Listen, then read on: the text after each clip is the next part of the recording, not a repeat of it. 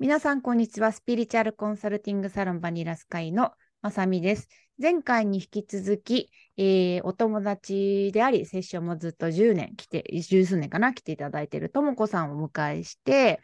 自分自身の、えー、岐路を、岐路に立って、自分自身が、えー、大きな海を出して、新しいフェーズにこうジャンプアップしていく時のあれやこれやっていうのを伺ってきました。で、前半は、えー、私イコール仕事になっていたぐらいお仕事っていうのが自分の中では、あの、とってもしがみついてるみたいなところがあった仕事をどうやってちょっと手放して、えー、新しい考え方を取り入れていかれたのかっていうお話を聞いていたので、次は、ともこさんが、えー、苦手だったパートナーシップ。これは長年結構通ってくださっている、セッション通ってくださっている中でテーマだったんだけれども、本当に今は最高のパートナーと、えー、長いあのお付き合いをされて、えー、から見てても素敵だなっていうパートナーシップを築かれているので、その自分が大の苦手だったパートナーシップがこう変わっていく過程みたいなところをお話聞けたらと思います。ちょっとごめんなさい、長くなっちゃった。よろしくお願いします。よろしくお願いします。じゃあ、えっ、ー、と、前回のお話、まず、前回もぜひ聞いてもらいたいんですが、前回聞いてくださ、あの、前回まだ聞いてない方に、えー、関してちょっとまとめると、前回は、えー、自分自身、私なりにちょっとお話伺ってまとめると、理想の自分じゃない自分であることを、ああだこうだ自分にジャッジしないで、まず受け入れるそこが怖いんだけど、今の自分は理想の状態じゃないよねっていうのを怖いけど受け入れたらいろいろ展開していくよみたいな、そこ勇気出して受け入れてねみたいなところが結構肝かなって聞いてて思うんです、思ったんですけど、大丈夫ですかね、それで？あ大丈夫です。はい。じゃあ、その、前半は、この、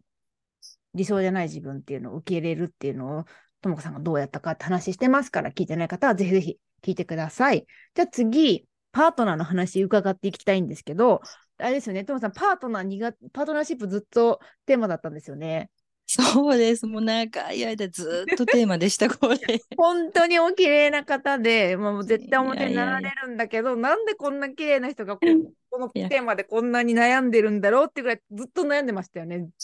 悩んでました。で、ね、先ほどまさみさんの紹介にあったんですけど、でも、いまだにパートナーシップに関しては、はい、あの勉強中のみです。そこはちょっと先にお伝えしておきます。ですか？本当ですか？私もなんか、はい、結構長いこと、四六時24時間、本当にあのキャンピングカー泊まるからもそれこそ川の字みたいにして寝させてもらって、その パートナー、あのね、あの家族のように寝させてもらって、四六時中一緒にいたけど、すごい素敵なカップルでしたよね、本当。ありがとうございます。と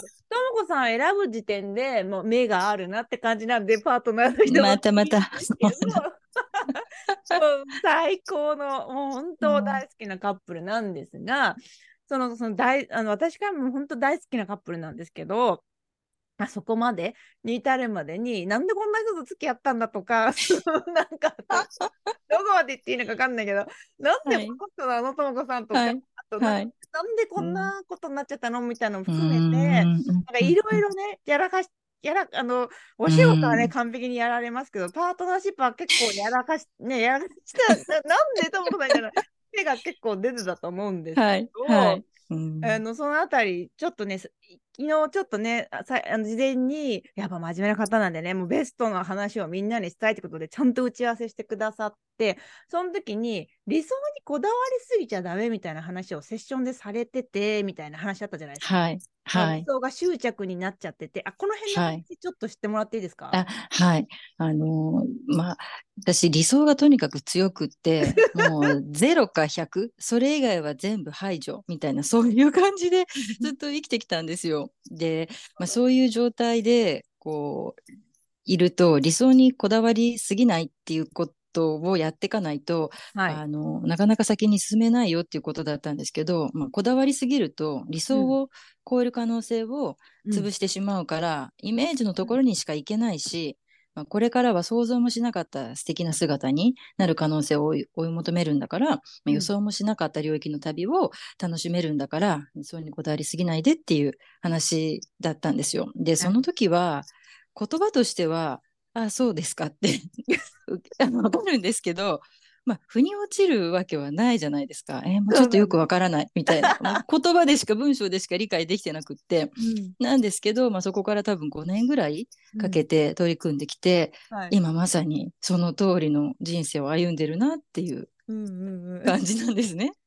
いや、私これちょっと覚えてて、はい。あ翻訳しながら翻あの言葉で言われるわけじゃないので、どうやって翻訳しようかなっていずーっと考えてるんですね、セッション中。はい。で、本当人によってハイヤーセルフって個性があって、で、ともこさんのハイヤーセルフはとにかくロマンチックなんですよ。だから、このロマン、すごいね、理路整然みたいな人もいるし、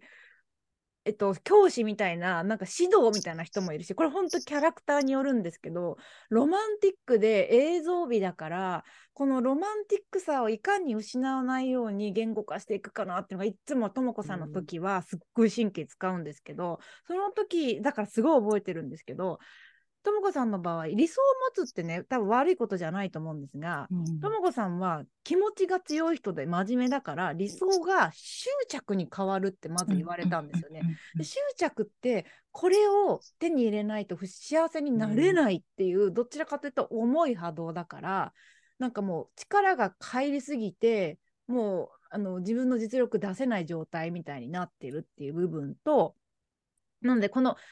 理想を持つことは悪いことじゃないんだけど執着になってるっていうこの重たい波動になっちゃってる部分をどう伝えようかなっていうのを苦労した記憶ともう一つはあなたが考えてる理想なんてたかだかあなたの自我が経験したことと魂が、えっと、自我が覚えてることぐらいでの想像だからあなたの魂が望むことはあなたの自我の想像をはるかに超えるんだからあなたの自我の理想なんてそんな狭い世界で考えるなみたいなことをうまく伝えられるかな？それをもっとなんか詩的にロマンティックに伝えるにはどうしたらいいだろうってすごい思ったんですけど。えーすごい面白い。でも、すごい素敵な翻訳していただきました。いやいや、でも本改めて、なんか本当当に4日間ぐらい、24時間、一緒にさせてもらって、いや、確かにちょっと想像も、あのね、ともこさんの大好きなフランスの、フランス人で、本当にともこさんの話したい文化とかアート文化音楽多岐にわたっていろんな話ができる相手でしかもねこんなともこさん一人で生きてたら想像もつかなかったうんキャンピングカーで日本一周で、その中に二人の夢みたいなのもあるじゃないですかお話しされてた。本当ですねと。かそのうん将来のね、そういうのもうん本当多分絶対思いつかなかったですよね。大体、あの、私、キャンピングカーとかちょっと苦手で、車中泊なんか一応ビ対できないジ。ュアルここ出せないんで、あの、あの、あれです、もうエレガントな方なんで。確かに似合わないですよね、本来が。うん、そんなこと絶対できないって思っていたし、まあ、あの、彼がすごい行こうよ行こうよ一緒にって言ってきたから、まあ、しょうがない行ってみるか、感じだったし、あの、あんまりこう、日本に興味を持つことがなくって、日本、国内旅行もあんまり行った記憶がないし、うん。まあ、嫌いではないんですけど、単純に興味がなかったっていうのはあったんですけど、うん。始めてみたらすごい面白くって、うん。これは本当に理想を大きく上回るうん。経験を今してるなって思ってます。理想が執着になってるよってその時言われてうん。ピンとこなかったことって今だったらどう？ピンときたりします？うん、なんかその当時、例えば、まあ、男性にはこうあってほしいとか、こういうふうに接してほしいとか、そういうものが強すぎて、要はこう自分にとって都合の良い人を探そうとしてたんだなって思うんですね、今。で、も、そんなその自分にとって都合のいい人なんていないし、うん。大体そんな考え失礼だし、そんな自分で いて、その自分に惹かれる人って冷静に考えたら怖いし、うまくいくわけがないしって、今は思うんですけど、はいでも、はい。そういう時に、まあ、その理想にこだわりすぎないってっていうことをこう噛み砕いていった中で、まあ、あの、理想がとにかくこう手放したくない、手に入れたいみたいなのがこう執着になってきてるって分かってたから、うん、それを手放さないといけないなって思ったんですけど、はい、まあ、その執着の中でこうどうしようもないこと受け入れる練習とか、うん、あと、まあ、相手ありきのことなんで自分がコントロールしようとしてもできないものがあるっていうことを、まあ、知ることとか、うん、あとなんかこう本当にタイミングって神様が決めるようなものだからそれも、まあ、コントロールできないし、まあ、なるようにしかならないし、例えばこう年齢とかってどうしたって1年ずつこう年を重ねていくじゃないですか。それはどう頑張っても巻き戻せないし、はいはい、でもそういう中でこうできない中でも何かこうベストを尽くすというか、うん、こう今楽しめる状況の中で一番楽しめることをしていこうみたいなそういうこうあるものに目が向くように自分を切り替えるようになれて、うん、でまあ肩の力が抜けて、解放も少しずつこう自分が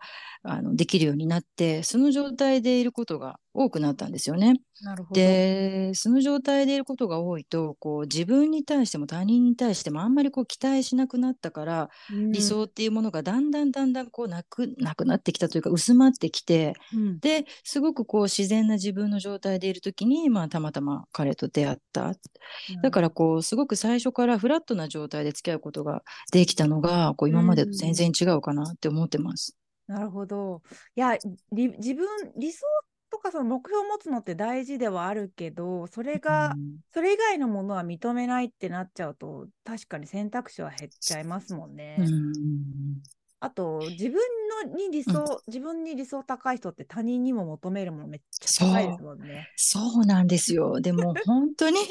恥ずかしいんですけど、昔は何かこう、パートナーシップで問題が起きた時に、うん、まあ、理想と違うって言って、どんどん切り捨ててたんですね。想像つきますね。で、もうそれってテロリストみたいじゃないですか、今思うと。でも、パートナーシップって、こう、お互いにこう歩み寄ることが大事だから、うん、その歩み寄って築き上げていくものだし、まあ、それができるようになると、まあこうこれまでだったら問題でさようならってなってたことが解決できて信頼関係が少しずつこうでき始めるっていう流れに変わったと思います。なるほど。今ももうずっと一緒におられて本当に信頼関係が育まれてるなってこう後ろでねあのべあのキャンピングカーで後ろから見てて 思ったんですけどなんか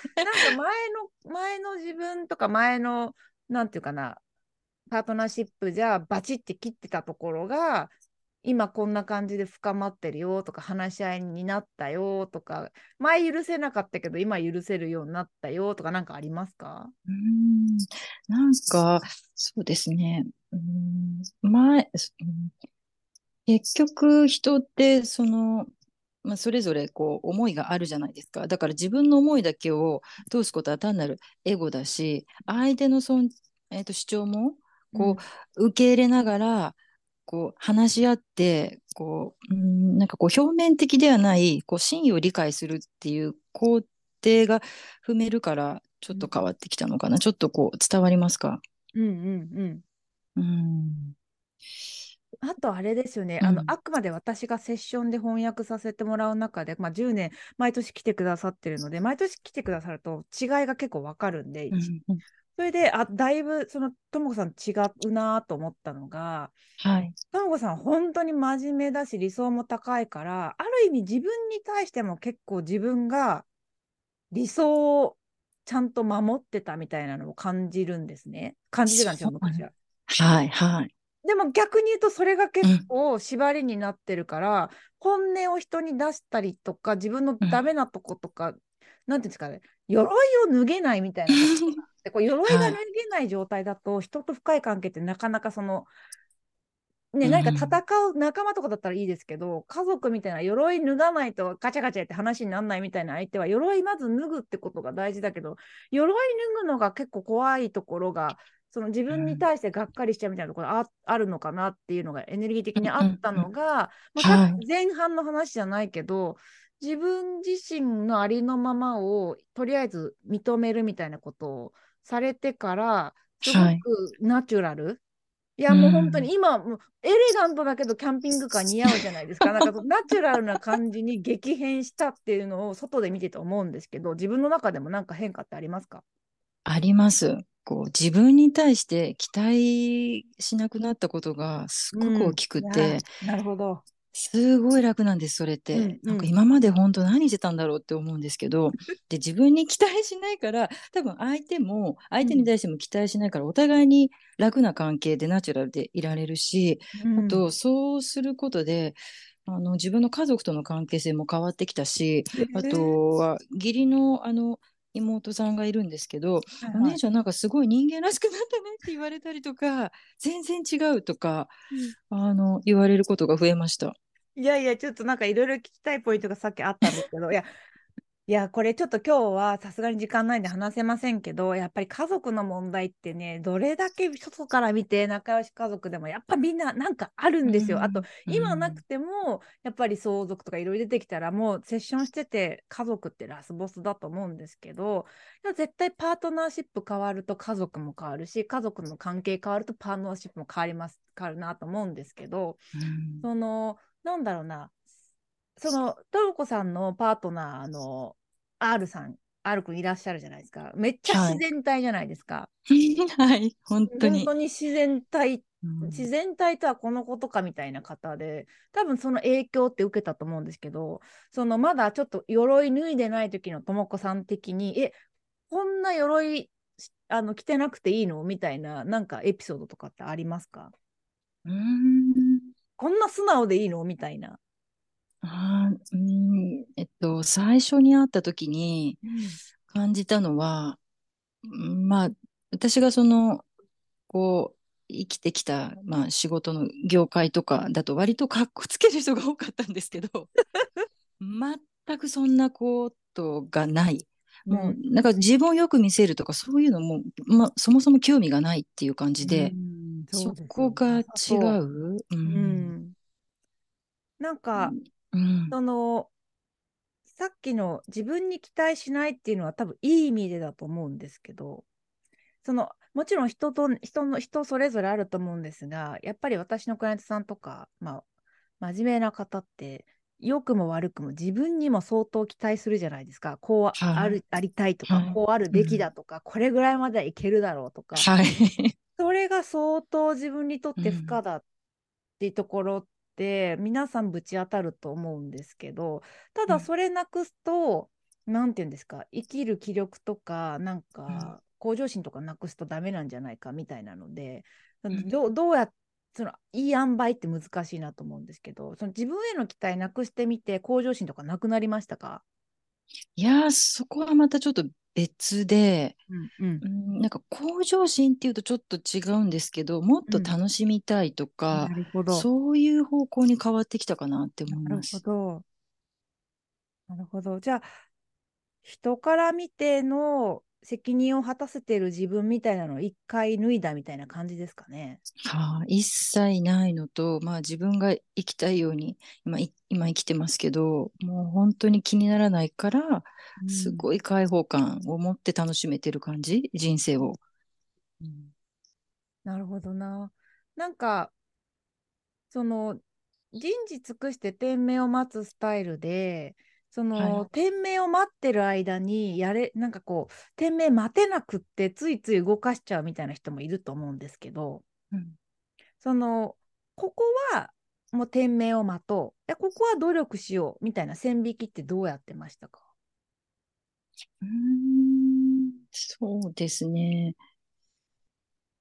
そうだな。線引きとかはあんまり考えてなかったんですけど、とにかく、こう、今、自分がご機嫌よく過ごせることとか、今楽しむためにどうしたらいいかとか、まあ、今の積み重ねがあって未来があるわけなので、まあ、そこに集中していたら気づいたら今の場所に来てたっていう感じがあります。なるほど、なるほど。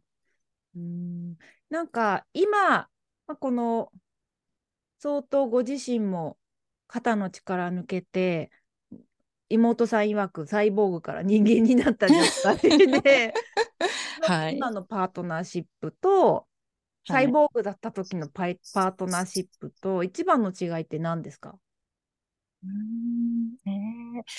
自分をさらけ出せるかどうかってすごく大きいかな。なるほうん。ど。あと、あ、大丈夫ですか？あと、相手がどういう状況であっても、一旦こう、受け止めることができるようになったかなって思います。なるほどな。いや、なんか前半の話ともすごく共通するなと思ってうん聞いたんですけど、うんダメな自分を受け入れてない、受け入れたはいっていうところが、はい。全般的にガラッと変わった、すごい風穴開けた人、一番のなんかポイントなのかなとか思いながら聞いてたんですけど、うんダメな自分、まあ、頑張り屋さんだし、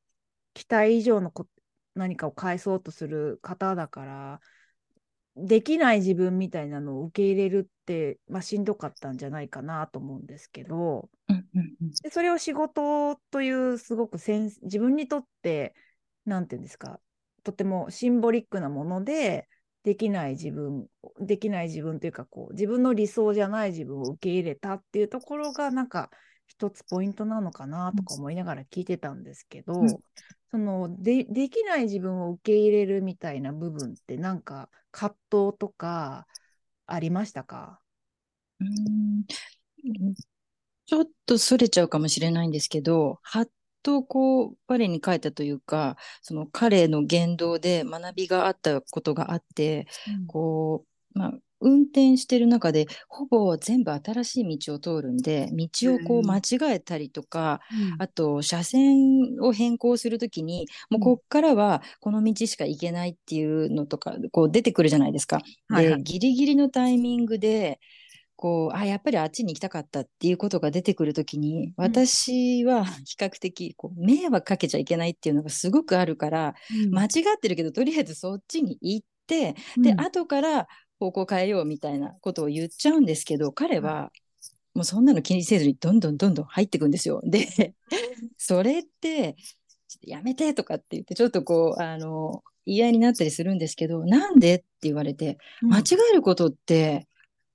こう、何？あの、当たり前？うん。なんかこう、生きていく中で間違えることって普通にあるし、それが正しくないわけじゃないよって言われたときに、あ確かにそうだなって思ったり、あとは、こう、道路がすごく狭くって、うん。もうすれ違えるかどうかわかんないような道が時々出てくるんですね。もう山の奥とか行くから。ではい。そういう時って、もう本当にすれ違うのできるかできないかみたいな感じでドキドキするから、その道は通りたくないって私がかたくなに言うんですけど、その道を通らないといけないものとか見れないものがあるから、まあ、しょうがなく行くんですけど、はい。私ずっとドキドキしながら行くんですよ。うん。で、そんな時に、こう、ある車とすれ違った時に、その相手側の、こう、運転席で運転してる男の子が、なんかすっごい嬉しそうにすれ違ってたんですね。で、うん。まあその心を紐解くと、まあ私流なんですけど、お、なんか来た来た、これちょっとすれ違うことできるか、ゲームみたいだからちょっと楽しもうぜみたいな、そういう感じで、その私が恐怖って思ってたことを、うん。こう楽しみながらやってる人たちとかを見たら、うん。私の勝手なその、まあ、間違えちゃいけないとか迷惑かけちゃいけないっていうことは必要なかったんだなって、捉え、あえっと、違うように捉えたら、それは全くもって迷惑にもならないし、うん。あとはちょっとあの、戻っちゃいますけど、あの、その道を間違えるっていうところで彼は言ったのが、日本人って例えばその、途中で入られたりすると睨んだりするけど、フランスじゃそれはまずないって言って、みんなわーだ、入れ入れ入れみたいな感じで言ってくれるんだよ。なんで違うんだろうって言われて、うん。それは多分、こう、ね、あの、間違えちゃいけないって教えられてる、まあ、日本人の国民性もあるのかなって思いながら、うん。そういうことをこう日々、もう毎日いろんなことが起こるから、その中で、まあ、だんだんだんだん、こう、うん、今に近づいてきたっていう感じですけど。なるほうん。いやなんか長いこと本当にそのキャンピングカーご一緒すると本当にもうほぼ24時間一緒じゃないですか。はい3日間とか 4, 日間4日間かな、うん計は一緒にさせていただいて、うん4日間かな？そう、そして、あ、こうやってともこさん鎧を脱いでいったのかなって思ったシーンがあって、はい。聞いてて。で、はい。で私もともこさんと一緒で結構、いやもうお前どこがやだよって思われると思うんですが、結構完璧主義というか、まあ失敗したくなかったり、期待以上、うんうんうん期待には応えたいというか、期待以上にはなんかしたいし、みたいなところがあるし、まあ、あの、その、がっかりされたくないし、自分もがっかりしたくないし、とにかくあと超怖がりだから失敗したくないんですよ、私。私もです。わ、ねかります。うん。絶対したくないと思っちゃいます。とにかく失敗したくないのがすごくあって、すごいそれが邪魔だなと思ってたので、私にも結構、あこういうことを細かく細かく毎日1年半やってたから、ともこさんこんなに軽やかになったんだと思ったシーンがあって、はい。3人で、あの、竹、竹やぶのなんか竹林みたいなとこ行ったじゃないですか。来ました。ですっごい広い竹林でいろんななんか竹が植えてあるらしくってで、はいい、ろんな何アートがあったりいろんななんかスポットがあるらしいんですよ。ですごい広いんですよねめっちゃ広くて。はいでそこに最初行った時に、えっと、大体どんな竹が生えててでどんなスポットがあってって説明してるビデオがあるから見てくださいって言われて、私はなんか無駄なことしたくないし、みはいみ見るべきものを見損なうのも嫌だし、はい。迷うのも嫌だから、絶対見るんですよ、そういうの。見ちゃうんですよ。てか、はい。多分感覚もせず見に行ったい見に行ったんですよね、私たち。ではい。彼がうん途中で嫌だって、で、そのビデオを見ずに出て、で、なんで出たのって言ったら、今から自分で感じていくのに最初に答え言われたら何にも面白くないじゃんって言った時に あ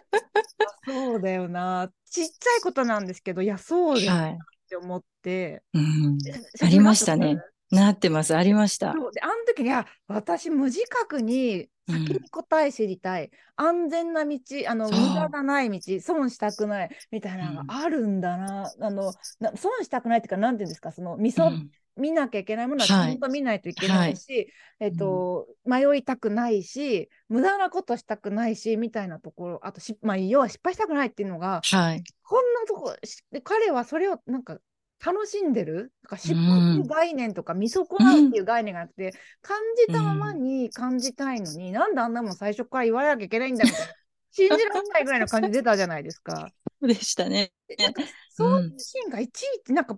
何箇所かあってあこうやってなんかその失敗するみたいなことって失敗は経験の一部でしかないみたいなレッスンを受けてたのかなうん。とお子さんとか思いながら。でもそれで思い出したんですけど、うん。初めて私たちが山登りをした時のことなんですけど、はいはい。私山山も登ったことがなくって で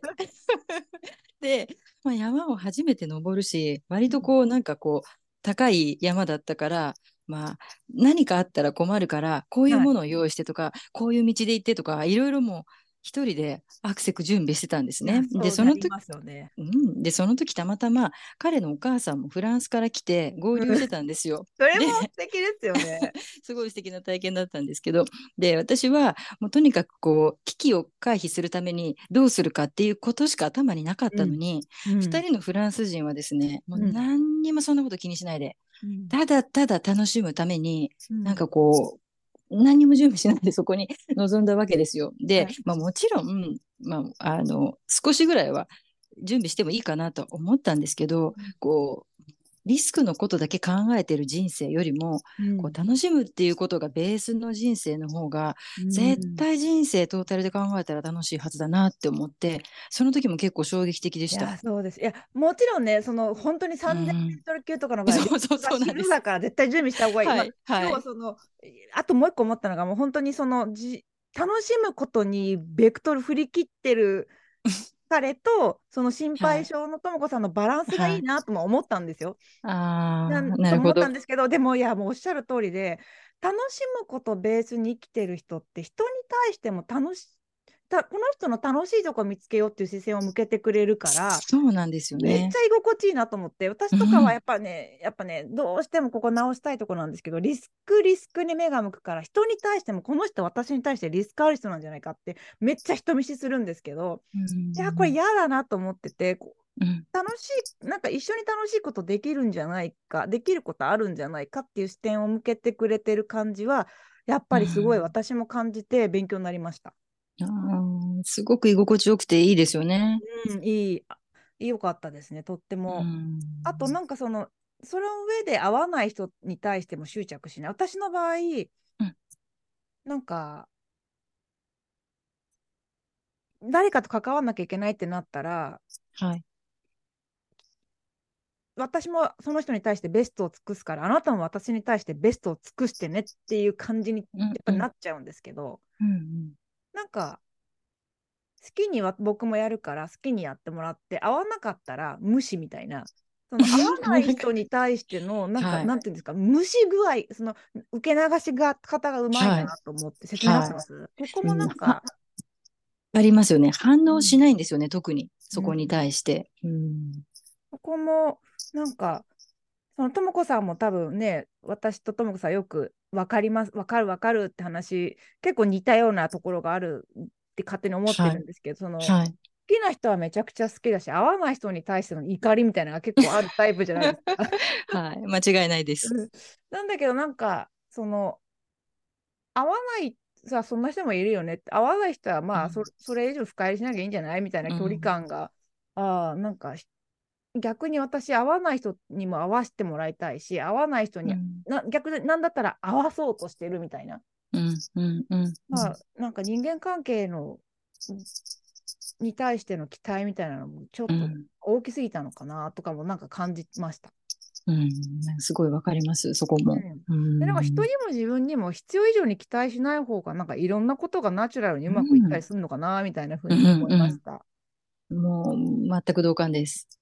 ね特にパートナーシップとかになると、うん甘えも出てくるしうん。期待がもう、ね、爆発しちゃうみたいなこともありますもんね。そうだからそこは本当に気をつけないといけなくて、うんあの、やっぱりこう、四六時中一緒にいるんで、うんちょっとこう、あの、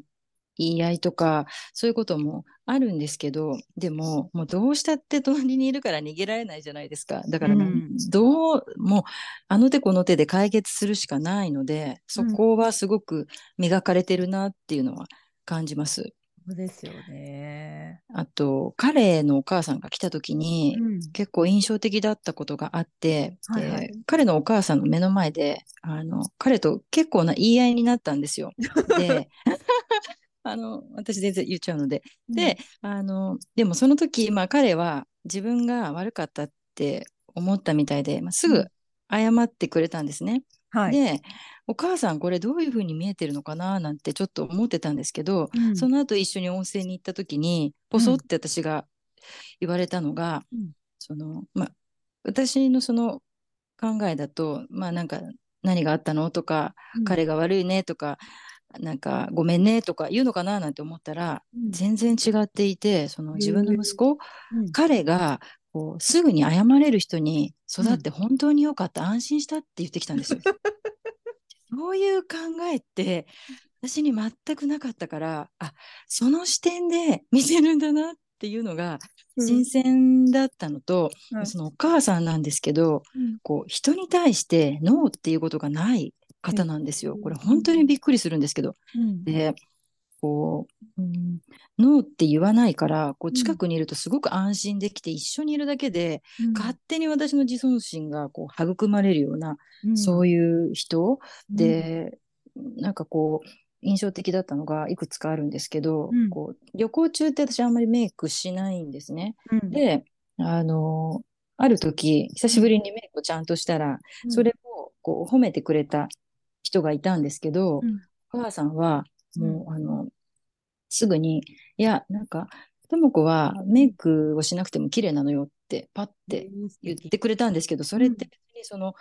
褒められたとかそういう話ではなくって、そういうレベルじゃなくて人っていうものをこうすごく深い部分で見たり感じてる人なのかなって思ったんですね。こう表面的に見てない。でもそれ自分を愛することに直結するんだなって私はその時に感じたんですよ。なるほど。でそういうふうな思いを持って子育てをしてるから、まあ、彼がこういう感じになったのかなって思ったりとか、あと温泉に入った時にあの4世代で入ってる人たちがいたんですね家族日本人でですか？日本人でです。はい、でそれを見てお母さんがなんて美しいのかって感動してたんですよ。でこうちょっと画家の名前忘れちゃったんですけどなんなんとかの作品のようだって言って、で、日本の子供本当に本当に美しいねって何度も言ってくれて、うん、で、なんかそういうことも私にとってはすごく、あの、新鮮だったし、あの、こう、学べるポイントがすごくあったんですよね。うん。うん、いや、お二人と旅行してても、なんか、なんだろうな。いわゆる観光スポットのあの滝がすごいねとかじゃなくて、うん、なんとなしのあの夕暮れ見て見てすごいあの雲綺麗だね綺麗だねとか日本って綺麗だねとかあの建物あの田んぼとあの鳥のコントラストかわいいねとかずっとそういう話されてるじゃないですか。そうですね。その楽しむことへの感性がすごいな、みたいなことはすごく感じて。やこういうの毎日やってたら、うん、あその何かを成し遂げるから幸せとかじゃなくて毎日毎日生きてること幸せみたいな。あと面白いのがまずいなとか自分の口に合わないなってものははっきりこれ好きじゃないとかこれはあんまり期待より美味しくないとかなんかそれも楽しんでる。なんかいいことだけを楽しんでるわけじゃなくて、うん、思ったらなかったも楽しんでるみたいな。結構なんか私は美味しくないものを選んでしまって、あの大げさですけどがっかりあ選択をミスしたぐらいのなんかところが、うん、こんな美味しくないものを選んじゃった。それもまた人生母みたいな。すごい。なんか、うん、なんか刺激になりました。あありがとうございます。確かに。うん、なんかなんかこうさっきまさみさんがおっしゃったようにそのいいことばっかりではないしそうじゃないことも楽しめるこう余裕だったりとか、あとはこう、例えば山とかをドライブしてる時にいきなりこう海が見えたりして、すっごい綺麗な自然の豊かさに触れたりすると、うん、もう本当に本当に感動してしまうし、うん、日本って改めて本当にこう美しい自然があるんだなとか、あとたくさんの人と接するんでこう日本人が本来持つ感性の豊かさとか感じることができたり、こう日本人の美しさとか、あとはこう強さ東北行った時に特に思ったんですけどそういうこうあのそこの土地に住む人の強さとかあと優しさとかすごいたくさん経験することができてるんですね。であの田舎のレストランに行くと、まあもう本当に全部美味しいんですけど、あまりに美味しいから、それを伝えずにはいられなくて、私結構言っちゃうんですよ、お店の人に。うん、で、そうするとすごい喜んでくださって、で、もう手に野菜を持たされるというか、もうこれ持って帰ってって言って、なんかそういうこの、まあ野菜だったりとかフルーツだったりとか、もう1回や2回じゃないんですよ。なんかそういう奉仕の精神っていうんですか、すごいこうなんかこう自然な優しさに触れられたりとかあと田舎に生きるこう凛とした人たちに出会うことも本当に刺激的で、まあ、うんなかなかやっぱりこう都会に住んでたりすると余裕もなかったりするから、うん、難しいところもあるんですけどこう強く生きてる人たちに触れられたりとかして、うん、そういうのもすごく大きいしあの一つちょっと印象的だったのがこう旅を始めて最初の頃に、私がすごく行きたかったこうすごく小さな古いホテルがあるんですね。はい、でその古いホテルからはこう海が見えて、でこう海の先に島があってその島とこうホテルをつなぐ細いこう道があるんですけどその場所にどうしても行ってみたくって、でこうあの念願かなってそこに行ってお茶をしてたんですけどその時にこう、まあ、好きな人とこんな時間を過ごせるなんてこう、すごく嬉しいなーなんていうことを言って、夢みたいだなーなんて言ったら彼が、これが人生なんだよって言ってくれた。ちなみにだいぶ年下なんですよね。すごいですよね。そうです。だいぶ年下です。うん。そういうこととかも忘れられないし、あと、高知県の四万十川をサイクリングした時に、はい。まあ、サイクリングなんで、こう、ゴールを目指して漕いでたんですけど、途中のその景色が、すごい美しいことに気がついたんですよ。うん、で、まあ、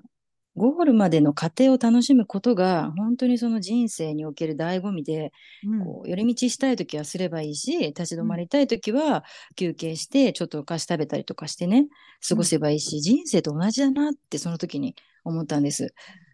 ゴールにたどり着くことだけが人生じゃないから、こう味わうことをもっと取り入れて楽しみたいなっていうこう自分の価値観が変わってきたのも、まあ、結構あの彼の影響が大きいのかなって思いますけど。なるほど。なんか、セッションで、ともこさんのセッションですごい記憶に残っているのが、まあ、どうやって翻訳しようかなってすごい考えたので記憶に残ってるんですけど、パートナーシップも、なんかその結婚をするだったりとか、そのみんなが持っているパートナーっていうものを獲得するみたいな話をあなたは望んでいるわけではなくって、うん。こんなに素敵な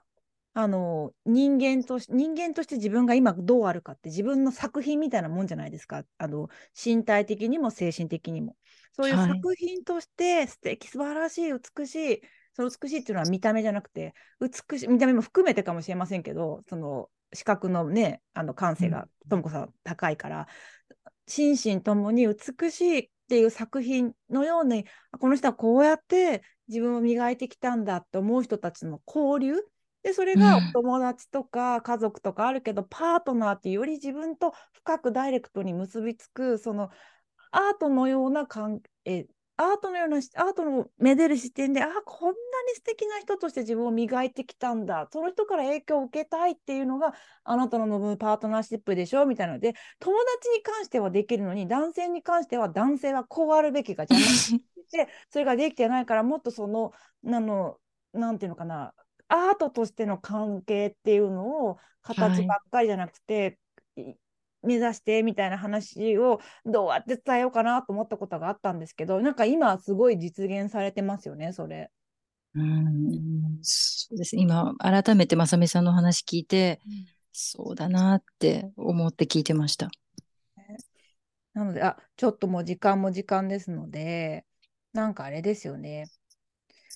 全体的にうん獲得するだったりとか、期待に応えるだったりとか、うーん、何か失敗をしないように生きるとか、そういうことが、こう余裕がないとそういうところに縛られちゃうけど、うん。なんか、そうじゃないところの豊かさに目を向けるみたいなこと、みたいなのがなんかこう、パートナーシップで、こ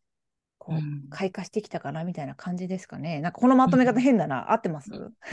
大 大丈夫です。あの、あとは、やっぱりこう、かなり長い間、うん。こう取り組んできたテーマだったから、まあその時は本当にこう、この先何年かかるかわからないし、先が見えなくて苦しいし、まあうんね、早く叶えたいとか焦りも出てきたりしたんですけど、時を待つことってすごい大事だなって思って、で、待てる自分でいることも大事だし、まあ、もしできたら、その待つ時間を楽しみながら、うんすことができたら、もっと楽しい未来が来るんじゃないかなって今思いますけど。どんな人と出会うのかなみたいな感じですね。はい。いやーいやー面白い。なんか話してて日本一周の話もまたまだね日本一周されてますけど 帰ってきたら伺いたいなと思いました。はい。じゃあありがとうございますちょっとはいに入っていきたいんですが、はいまあ一番はかん頑張り屋さんで、まあ、悪く言うと自分の期待が高すぎて自分が自分の首絞めちゃったみたいなところから、まあ、ちょっと自然ナチュラルな自分に戻っていくもうガチガチの兜を脱いでいって軽やかになったみたいなところがい。ろんなところに影響してるのかなと思うんですけど、まあ、トンコさんの話聞いててダメな自分を受け入れるっていう意味でダメな自分ってないんだみたいなところなのかなと思ったんですけど、今の自分だからあの時の自分に言えること言ってあげたいこと声かけたいことってありますか？うーん。あの、よく投げ出さなかったねって言ってあげたくて、うんうんあの時はもう絶対譲れないって思ってたことを諦める方ができたから、こう。今、もうとんでもなく面白い、こう、人生最後の日に思い出しそうな経験を今してるよって、ちょっと声かけてあげたいなって思いました。じゃあ、同じようにその、絶対これ、手放せないと思ってるんだけど、その手放せないと思ってるものが自分をもしかしたら苦しめてるかもしれない。もう私の宣伝見たんですけど、自分を苦しめる努力を結構しちゃってる人にうん。言ってあげたいことってありますか、うーん。そうですね。うー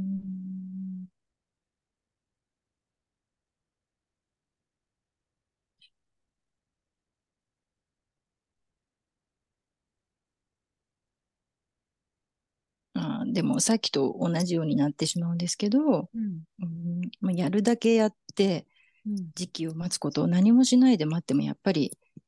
進められないから、うん。まあ、もがこうと、もうとにかくできることは全部やったら、あとは、こう、静かに待つっていうことも大事。もう何にも動かないタイミングって人生ではあると思うんですけど、それも含めて、この先にきっと大きなギフトが待ってるって思ってます。わかりました。あとなんか、これ、ともかさんの成長じゃなかったかもしれないんですけど、いや、ともかさんの成長だと思うんだけどな、違うかな。違ってたら申し訳ないんですけど、なんか、こうなっちゃってる自分、そのいわゆるこうなってるっていうのは自分にとって今、最高の形じゃない。例えば、仕事でちょっと鬱っぽくなっちゃったとか、でも、はいいいパートナーとひどいことになっちゃってるでもいいんですけど、はい。こうなってる自分を否定する必要はなくって、頑張って頑張ってこうなったんだから、こうなっちゃったことを責めなくていいよ。だけど、こうなっちゃったことを受け入れないと改善はできないから、その、責める必要ないけど、受け入れる必要必要あるよ、みたいな話をされた、なんかしたことが、翻訳したことあるんですけど、うんうんうんうんなんかその責めちゃうことと受け入れることの違いって多分ともこさんは分かったから今があると思うんですけどなんかそこはで言いたいこととか、なんかちょっとアドバイスとかありますか？うーん。責めることって罪悪感を持つことですよね。うん。罪悪感を持っちゃうと、もうそこで自分がストップしてしまうから、その罪悪感を持たないためには、うーんなんか言葉にするとすごい簡単に聞こえちゃうんですけど、やっぱり自分を認めてあげること、うん自己肯定、それができたら受け入れることができるんで、うん。だからいきなり飛び越えて受け入れるって難しいんですけど、そこに自己肯定っていうものを挟んだら、最後のステップに行けるよって思います。なるほど。いや本当なんか上手に状態いい時の自分をいいって思うのなんてうん簡単だけど、悪い時の自分にも味方でいてあげるって大事ですよね。大事ですね、そこ。ねうんいやもう本当それができたら人にも同じことできますしね、そうするとうん人間関係ちょっと変わりますよね。うんいやーありがとうございました。私がちゃんとひあのねもっとね引き出せたらいいんですけどでも十い分やいやいや。あの音声なんでね行間から伝わるものもあると思うんで、えーと同じようにちょっと頑張り屋さんすぎちゃう人とか、えーこうありたいが強すぎる方とか、えー本当は